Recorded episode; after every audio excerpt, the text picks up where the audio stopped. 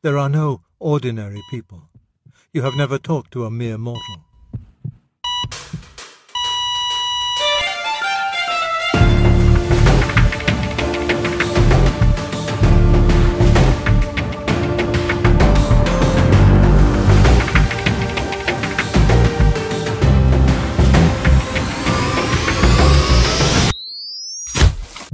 Welcome to No.Mere.Mortal's Cover to Cover Series. The Cover to Cover Series is a chronological journey through the moments in the Bible, from Genesis to Revelation, centered on the main character of Jesus Christ. In twenty twenty, the Lord directed the start of the Cover to Cover Series that originally began as weekly installments for Sunday morning youth teachings at a local church. In twenty twenty-three, the Cover to Cover Series will move to being a podcast series, and Lord willing, will continue to be weekly installments. Father, we thank you for this time in your word this morning. And Lord, I just pray that though the uh, structure of the morning may have started off a little bit different, that, Lord, nothing changes for us at this moment, that we would come to you with open hearts, open minds. Lord, that you would remove all distractions, that we could experience you through your word, by your spirit, and ultimately to become more like you. In your son's name, amen. You guys can have a seat. So as we were looking through last week, uh, chapter seven, Uh, and even finishing in chapter six, we noticed a few things about that coming battle. And when we started off in chapter six, it mentioned that the Spirit of the Lord had come upon Gideon. And then he blew the trumpet, and the Abiezrites gathered behind him. And again, when we when we looked at that language, that coming upon was this word of, of clothing. And though we see uh, many times in modern culture, in different forms of media, that there's there's these counterfeits. And I, and I want you guys to be aware of this. You'll see this throughout. And it's nothing different than even goes all the way back to the days of Egypt, where you would see the culture that they would attribute to their gods uh, attributes of Yahweh, the one almighty, most holy one.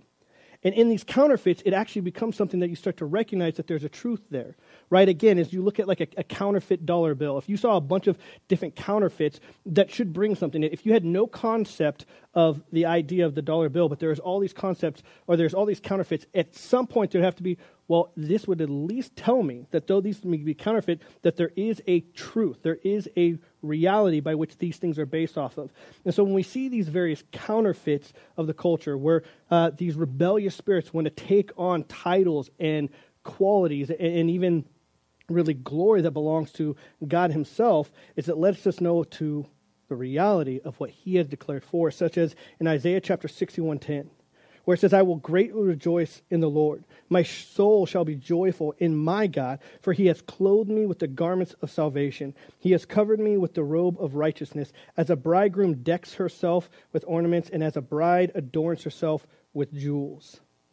And then as we looked into chapter seven, we saw that the Lord starts off saying, Gideon, as he looks out, and it's thirty-two thousand versus one hundred thirty-five thousand. And we see this this. difference in numbers. And you would think that God's encouragement would be, I'm going to send you more troops. Don't worry about it. I've got you. And in fact, we, we read the exact opposite, that the Lord said that the people are too many for me to give the Midianites into your hands, lest Israel claim glory for itself against me, saying, my own hand has saved me. And again, we see this, again, consistent with what we're told in the New Testament when we see the pattern of God's nature over and over, where it says, but God has chosen the things which the world says are foolish and weak, despised and base, of no value. And God says that he chose those things so that no flesh should glory in his presence, but on him you are in Christ Jesus, who became for us wisdom from God, and righteousness and sanctification and redemption, that as it is written, he who glories, let him glory in the Lord. And so knowing the propensity of our flesh, and knowing uh, our, our, our nature, which is to want to go after his throne, which is to say, I want to define what is right and wrong. I want to be who, the one who is uh, Lord of my life. And, and as we seek to take that, it, it is, as Billy Graham would say, we are never more like the devil than we reach to touch the glory of God. And when we reach to take that for ourselves, and God knowing that says, we, we've got an issue here, because even at a three to one ratio, you winning this battle is going to end up saying that somehow you were able to strategize and overcome. And in fact, again, we see historical reason for that. There are many times where you would see uh, uh, an army that was outnumbered come to victory. And God says, I want you to understand that it's not going to be by your sword, by your cunning, by that, but it is by his hand that this victory is going to come. And so what we, we read last week is God takes them through this process where he takes them from thirty-two thousand versus one hundred thirty-five thousand down to three hundred versus one hundred thirty-five thousand. That becomes a one to four hundred fifty ratio. That is, and so God drives it all the way down to this place. But again, remember with the promise saying, because I am going to bring you victory. But I want this to be clear. I want this to be done in such a way that you understand that it is not by your might, not by your strength, but by his Spirit. And so putting them in that spot, it says that then they they took that three hundred, they broke into three companies, and they surrounded the camp of the Midianites and the Amalekites, and that they held uh, torches and pots and trumpets in their hands, and they smashed the pots in the ground, releasing the embers. They blew the trumpets, and they cried out, "The sword of the Lord and of Gideon." And it says, and every man stood in his place all around the camp. The whole army ran and cried out and fled. When the three hundred blew the trumpets, the Lord set every man's sword against his companion throughout the whole camp.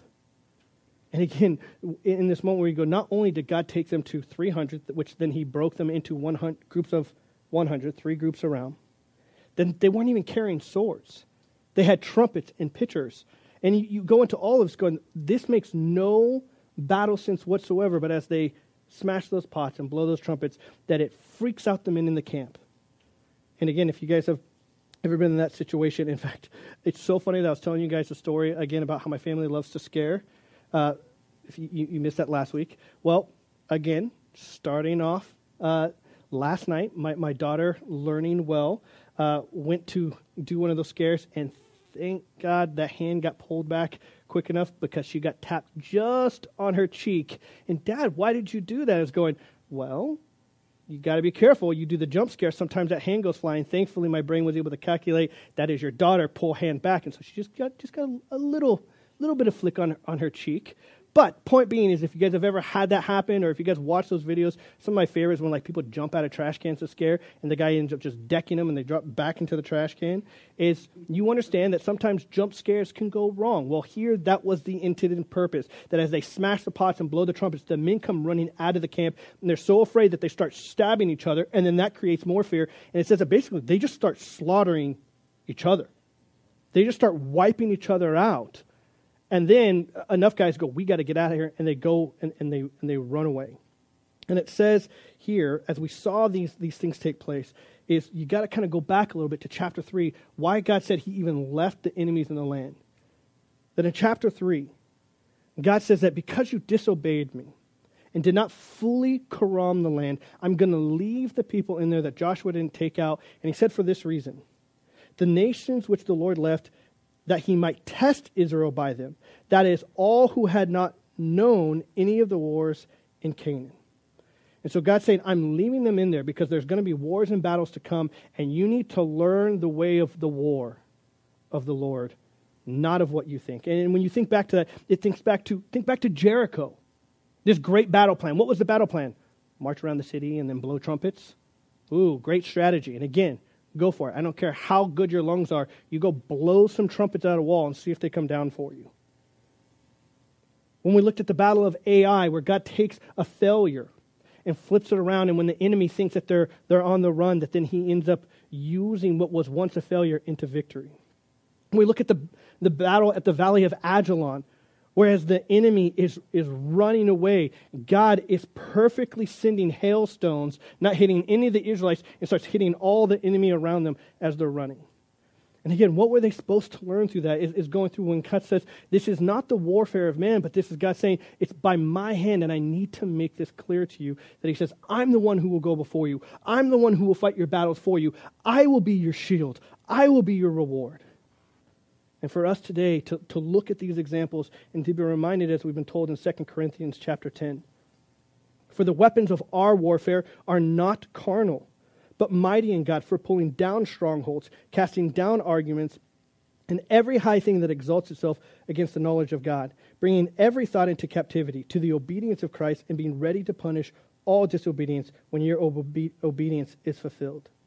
And it says then that the, the army fled to Beth-Arcashia towards Zerah as far as the border of Abel-Moholah by Tabith, and Then Gideon sent messengers throughout all the mountains of Ephraim, saying, "Come down against the Midianites and seize from them the watering places as far as Bethbara and the Jordan." And so what happens is, we saw at the end of there of chapter seven, is not only do they go on the run, but then they blow another trumpet as if to signal those men that they had whittled out, the men that they had sent away, that basically they're calling them back into arms. And we're going to see that's going to go not even just to those men that were initially part of the land, that family that were had gathered around him, but it's going to actually go out even to other areas of Israel.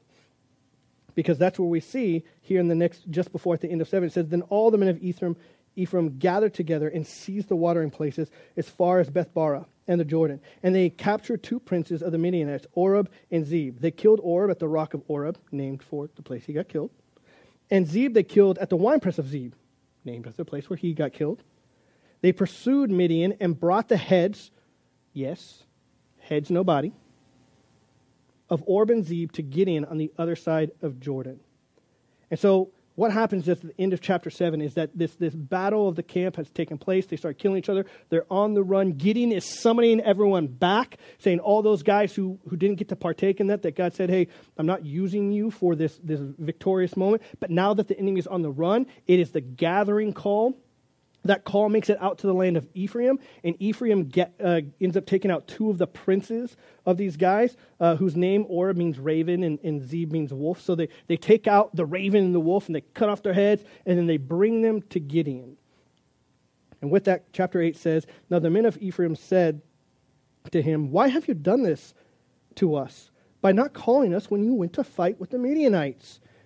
And they reprimanded them sharply." So if you guys can see, so Ephraim takes out these two princes, brings the heads, and then they kind of go, "What's the deal? Why didn't you call us? Why didn't you involve us in this battle?" And what we find here is already, so Gideon has had victory, right? God brought victory, and right after victory, contention and problems. And again, this moment where, so this is this is like, uh, you know, sports fans probably experience this the most, where you'll have a team that you've been rooting for, rooting for year after year as they do horrible. And then they start to make a championship, and then somehow everybody is on board with that. Everybody is is kind of like that bandwagon fan. This is kind of like one of these bandwagon victor moments where they're going, well, now that they see the victory, they're going, "Why didn't you call us? We could have been a part of this. We could have helped you." Proverbs chapter thirteen, verse ten says, "Only by pride cometh contention, but with the well-advised is wisdom." So where pride is, that's where contention shows up. Because to, to stop and, and even recognize, why did Gideon do what he did? Did Gideon sit there and go, "You know, it would be an awesome strategy. I'm going to take a three to four to one ratio, and I'm going to whittle that down to a four hundred fifty to one. And that way when we win, I'll be looked to some great general who may..." No.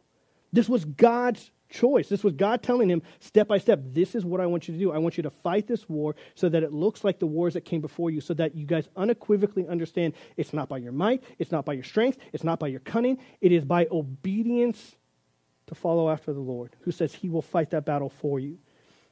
What's interesting with Ephraim is you're going to see this same attitude come up in chapter twelve. It goes a little bit different for him that time. But in Judges chapter twelve, we see Ephraim do the same sort of thing where one of the judges brings victory and they start kind of talking at him this way. First Peter chapter five gives us this caution. "God resists the proud but gives grace to the humble. Therefore humble yourselves under the mighty hand of God that he may exalt you in due time." That again, for Gideon, going, this was God's choice. This victory was won by him.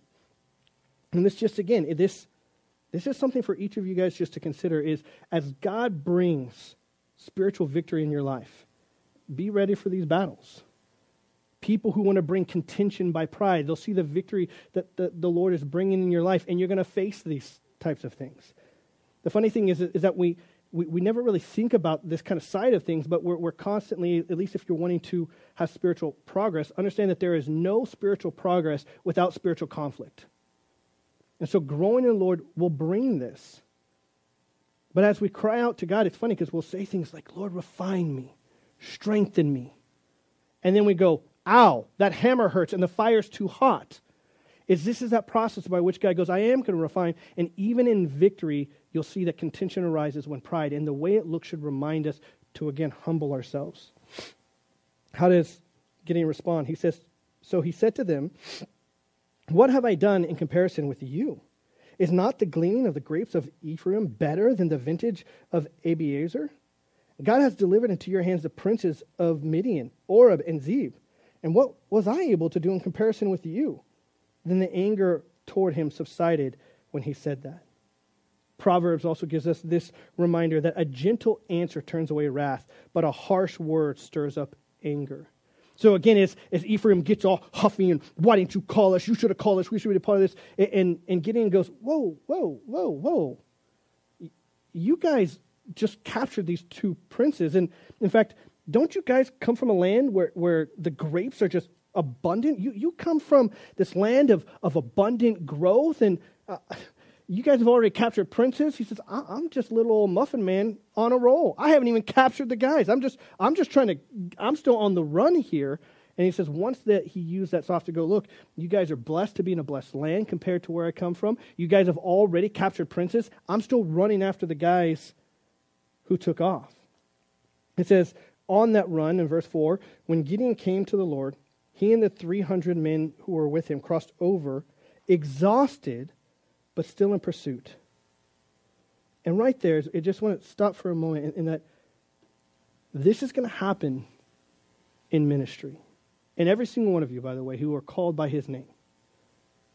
If you've placed your faith in Christ and he is the banner of your life, you have ministry.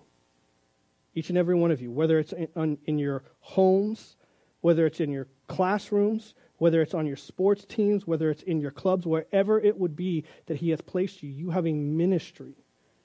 And what he calls us to is to know there are moments that you're going to face exhaustion. There's going to be moments where you guys are tired. But what we see in this moment is, is these are the guys who, again, remember how God whittled it down. There was something distinct about how these men drank from the water that made them stand out, these three hundred from the others. And those who drank properly from the water are now in a place where they've been running after the enemy. They're doing the ministry, and they're exhausted, but still in pursuit. Exhausted in the ministry, but not from it. These guys are exhausted in the battle, but not from the battle. And so they are still in pursuit. It says, then he said to the men of Sukkoth, please give loaves of bread to the people who follow me, for they are exhausted, and I am pursuing Zebah and Zalmunna, the kings of Midian. And so now what we're going to find out by the time you get to the end is that there's about fifteen thousand of these men who are on the run, and this is the three hundred. The three hundred running after the fifteen thousand, and again, they're exhausted, but still in pursuit. Matthew chapter eleven, Jesus says, come to me all who are weary and burdened, and I will give you rest. Take my yoke upon you and learn from me, for I am gentle and humble in heart, and you will find rest for your souls. For my yoke is easy and my burden is light. Now, as I said, that Jesus calls us to this, this ministry, this work, but he says it's not supposed to be a burden. It's not to be, it's not to be burdened of the ministry, burdened of the battle. In fact, he's saying, no, no, there's going to be work in it, and there might be tired, but he says you can come to him and know rest. You want to know rest and satisfaction for your soul? That only comes by being obedient to do the work and ministry God has called you to. But now understand this, and, and, and this is something that so many times we as, as believers can get caught up in. And I don't say this, and I want you guys to all understand the immense value God has placed on your life. You are not random. You are not meaningless. You were loved by a God who loved you so much that he gave up his son, setting the value. The payment that was paid for your life was that of his son, Jesus Christ. That is how much he values you. And I want you to understand, he didn't do that to get something out of you. He doesn't need you for ministry. He wants to have a relationship with you. God is not wanting you to do ministry. He wants to do ministry in you. And as he does that ministry in you, by the relationship, the outpouring of that will be this thing that we call the church as we come together and we workshop this stuff, as we go and take that out into the world to say we're just being extensions of the ministry that he's doing in us. And that outpouring is the ministry, once again, not by our strength, Not by our might, not by our cunning, not because we've memorized verses, not because we do a bunch of good things for him. By his relationship, he is conforming us into the image of his Son, transforming us by the renewing of our mind to reflect him. And that work he's doing in us will come pouring out of us to make us torrents of living water. In Philippians, Paul would say, "Not that I have already attained or am already perfected, but I press on that I may lay hold of that which Christ Jesus also laid hold of me." So understanding that he's saying step by step, line upon line, precept upon precept, here a little, there a little, that he has said he has promised to do that work in you, and he will see it into completion until the day he comes to take us home. It says, and the leaders of Sukkoth said, so Gideon gets there and he gets to fellow Israelites and says, "Hey, I'm running after these kings. My guys are tired, they're exhausted. Can we get some bread and water?" And they responded, "Are the hands of Zebah and Zalmunna in your hand that we should give you your bread?" Basically, the response is, "Where are the kings? We don't see victory." So he's asking for food, and they're going, "Well, no kings, no bread. How do we know that you're even going to win this battle? You could lose, and these guys come right back and kill us." Interesting to note that these, these same people, when Barak and Deborah were having their battle, yeah, this is one of the tribes that didn't send people to fight in that one either. So we have a tribe that has a tendency to be like, eh, we're just going to sit on the sideline. And it, it almost begs the question of, of, again, just what side are you guys on? Who are you for? What are you living your life for? Verse seven, so Gideon said, "This time not such a soft word. For this cause, when the Lord has delivered Zebah and Zalmunna into my hand, I will tear your flesh with thorns of the wilderness and with briars." Uh, well, you want to see the kings? When I come back with the kings, I'm going to hog tie you behind some of these camels and horses, and we're going to drag you through the desert and just let the briars rip your skin off. A little intense. Moving on to the next city. Verse eight, then he went to there to Penuel and spoke to them in the same way. And the men of Penuel answered him as in the men of Sukkoth answer. So he runs to these people, and the name of Penuel means tower. So he runs to the next city, and these guys have, have their towers. These are the guys, uh, you know, the, the self-righteous looking down on high. And as they come down to the men of the tower and say, "Hey, can you guys help us?" They go, "What's this have to do with us? That's your responsibility." I can't help but think of both Sukkoth and even maybe even more so Penuel is that moment in Peter Parker's life when a man goes running by him and he's like, "Stop, stop, thief." And he says, "Well, what's that to do with me?" And he lets him go. And again, right, the tragic history is to realize that that guy's going to go on and kill his uncle, and he gets to learn that amazing lesson. With great power comes great responsibility.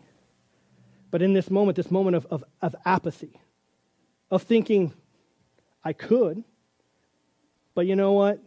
I don't want to get messed up in this. This is somebody else's business, somebody else's responsibility. Um, yes, I enjoy my comic books, but I also enjoy uh, watching my musicals with my daughters. Sound of Music is on a constant replay throughout our house, and there's a moment in that that stands out to me more and more these days. It's where one of the characters, uh, his name is Max, and when they're recognizing the flow of the culture, he makes a comment to the captain, and he, and he says, "Whatever's going to happen is going to happen. Just make sure it doesn't happen to you." And that captain flips around and says, "Don't you ever say that again." And then he asks the question, "You know, sometimes I wonder, whose side are you on?" And there's this moment of thinking that we can have this apathetic attitude towards the culture and, and towards the things that are going on in life and say, "You know what, whatever's going to happen is going to happen. Just make sure it doesn't happen to me." We want to step aside. And in fact, even looking back to uh, Deborah and Barak is, is really, we heard in, as, as Deborah had her song, there's this curse of Meroz. The founding fathers of America would, would come to, to imply and really to take from that this idea that what that curse was, is it's a curse out of apathy, of people that think that you can just stand on the sidelines and go, whatever's going to happen is going to happen. I'll just look after for me and mine. Not recognizing that the one that you let go is about to take out your family. Not recognizing again that as you step aside and let the wave of tyranny wave over, over a culture, that the next place it turns is to you. Again, a, a fun line in the first Captain America, the first Avengers, when uh, the, the doctor's looking at Steve and he says, you know, so many forget that the first place that the Nazis, Nazis took over was their own land. And how many in apathy said, oh, I know what they're doing to the Jews, but whatever's going to happen is going to happen. I'll just make sure it doesn't happen to me and mine. Until that enemy turns its head on, and by then it's too late. In fact, God would call out in Deuteronomy chapter twenty-three the Amorites and, and the uh, Moabites. And he says that they're not even going to be allowed to be part of the family for ten generations, because when you guys were coming up out of Egypt, you didn't get food or water, and you hired Balaam to be a curse. This curse of inhospitality, of being so self-concerned with your own well-being that you turn your eye to your brothers and sisters. Guys, again, as we talk about the weapons of our warfare, is to also understand the battle that we're in. We are not in battle against flesh and blood, but against powers and principalities, against the enemies of this dark world. And we have been equipped with this armor and with these tools to tear down strongholds, to set the captives free, to understand that the people to our left and our right who are blinded by darkness, they're not your enemy, but we have been sent on a rescue mission. And to step aside and to say, whatever is going to happen is going to happen, just as long as it doesn't happen to me and mine. That's the attitude of Sukkoth, of Penuel, of the Ammonites, of Moabites. And the truth is that it always comes back, and it's self-defeating, to look at those that we were sent to rescue and to turn a blind eye.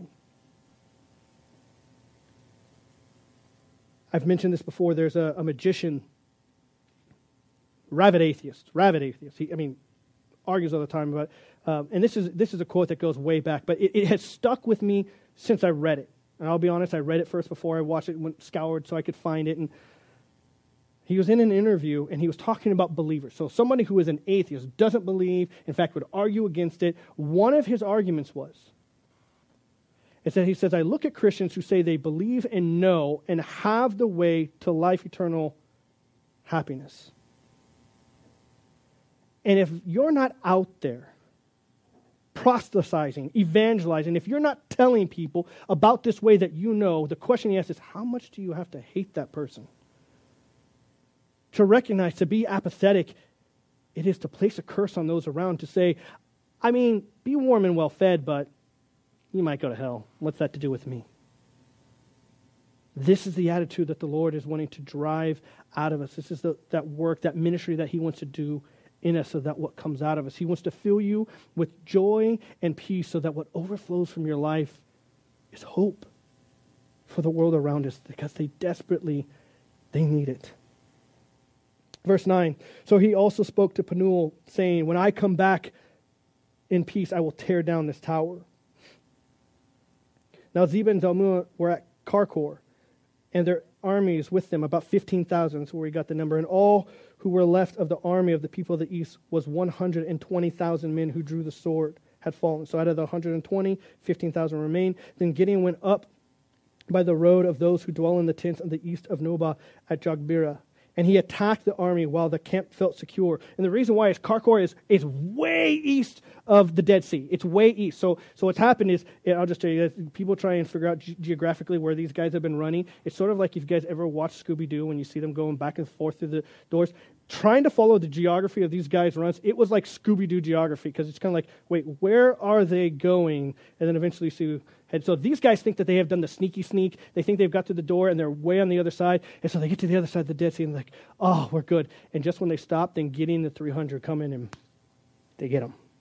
When Zebah and Zalmunna fled, they pursued them, and he took the two kings of Midian, and Zebah and Zalmunna, and routed the whole army. Then Gideon the son of Joash returned from battle from the ascent of Heres, and he caught a young man with the men of Sukkoth and interrogated him, and wrote down for him the leaders of Sukkoth and the elders, seventy-seven men. So what happens is they're on their way back. Remember, Sukkoth said, what's that to do with us? You don't have the kings in hand. They're on their way back, and they see a young guy from Sukkoth, and they go, we want to know the names of the leaders who said that. We want to know and hold responsible those who made the choice not to be hospitable. Then he came to the men of Sukkoth and said, here, Here are Zebah and Zalmunna, about whom you ridiculed me, saying, are the hands of Zebah and Zalmunna now in your hand, that we should give you bread to your weary men? And he took the elders of the city and the thorns of the wilderness and briars. I love this language. And with them he taught the men of Sukkoth. Oh, I think they got the point. That lesson was learned. But I also want you guys to catch who was held responsible. As I head to Sukkoth, is this is a consistent nature of God. The ones who were held accountable were the ones who were responsible. So they kept the, catch them and they said, we want to know the names of the leaders responsible. So God's not just going in there, smashing these people. It's like, we want to hold accountable. And you're going to see that consistent with God's nature over and over. It says, and then he tore down the tower of Penuel and killed the men of the city.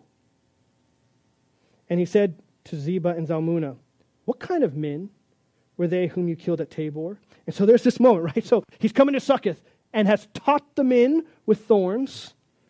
Then he comes to Penuel, tears down the tower, again, killing those who are responsible.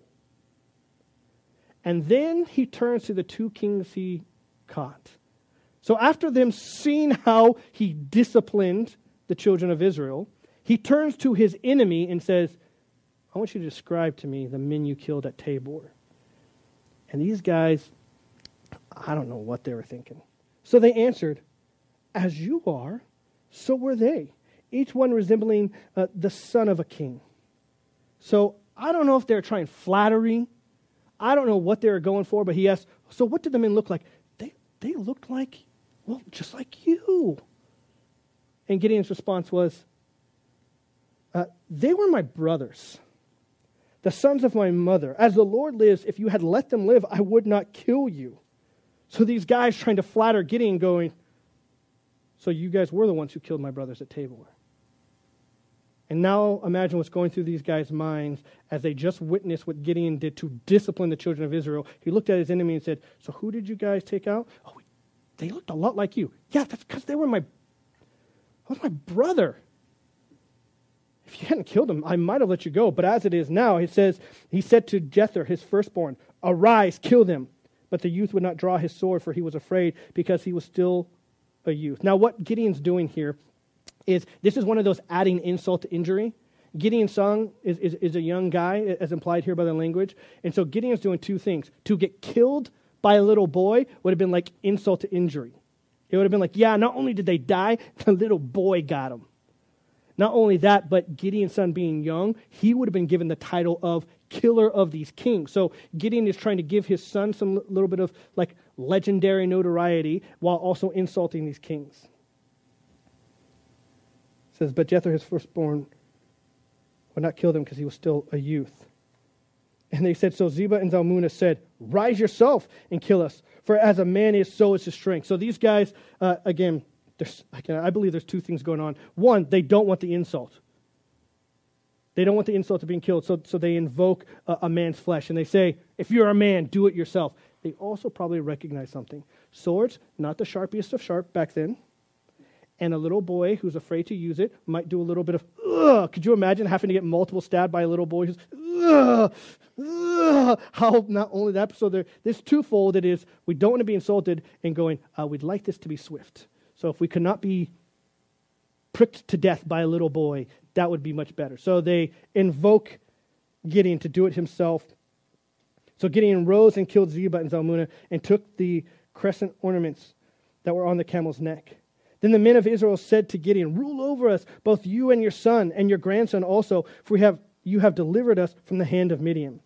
Now this is one of the funniest things you could have asked, or you could see going here. So they're now giving Gideon the credit for taking these guys out. You mean the general who whittled his army from thirty-two thousand down to three hundred? That guy? The guy who didn't attack an army with swords but with pots and trumpet? That's the guy you want from a strategic military standpoint to be king? The irony here is this would be like somebody who underwent surgery and then returning to the hospital and going, can I see the scalpel that was used? That scalpel was just such a mighty scalpel. Nobody does that. You would say, can I say thank you to the surgeon? So here is God, the surgeon, who used the scalpel to remove the cancer, and somebody comes along and says, That's an awesome scalpel. Can I just see the scalpel? Now, like so many times, we can find ourselves going, wanting to take that praise as the scalpel ourselves. But Gideon here says, I will not rule over you, nor shall my son rule over you. The Lord shall rule over you. Way to go, Gideon. But we're not done.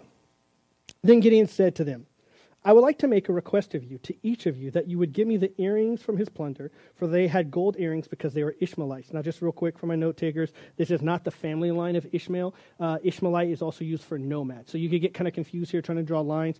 This was just a phrase used of the nomads at that time. So they answered, we will gladly give them. And they spread out a garment, and each man threw into his earrings from the plunder. Now the weight of the gold earrings that he requested was one thousand seven hundred shekels of gold, beside the crescent ornaments, pendants, and purple robes, which are on the kings of Midian, and besides the chains there were around the camels' necks. And then Gideon made it into an ephod and set it up in his city Ophrah. And all Israel played the harlot with it there. It became a snare to Gideon and to his house.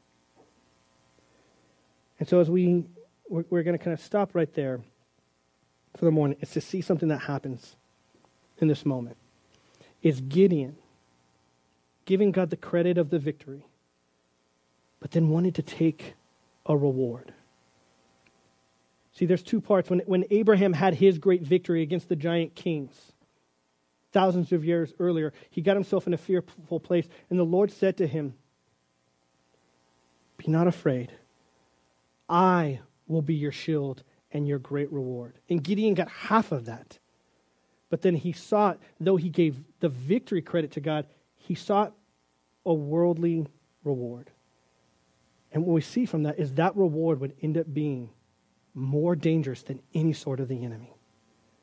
Would once again kick off a sin cycle that by the time you get to the end of this chapter, it will be the last time as we've gone through this sin cycle and heard about the time of peace.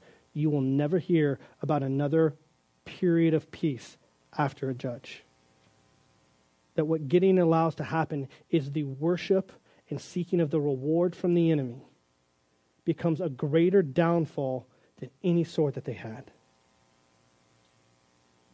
Exodus, God would give this reminder, this warning. Take heed for yourself, lest you make a covenant with the inhabitants of the land where you are going, lest it be a snare in your midst. You destroy their altars and break their sacred pillars and cut down their wooden images. For you shall worship no other God, for the Lord, whose name is jealous, is a jealous God, lest you make a covenant with the inhabitants of the land, and they play the harlot with their gods and make sacrifice to their gods. And one of them invites you, and you eat of his sacrifice, and you take his daughters for your sons, and his daughters play the harlot with their gods, and make your sons play the harlot with their gods. You shall make no molding gods for yourself. Knowing our heart, he's saying the warning is not just to worry about their sword, but actually more. What would always kick off the sin cycle is to forget the Lord and to enter into the worship of these false gods.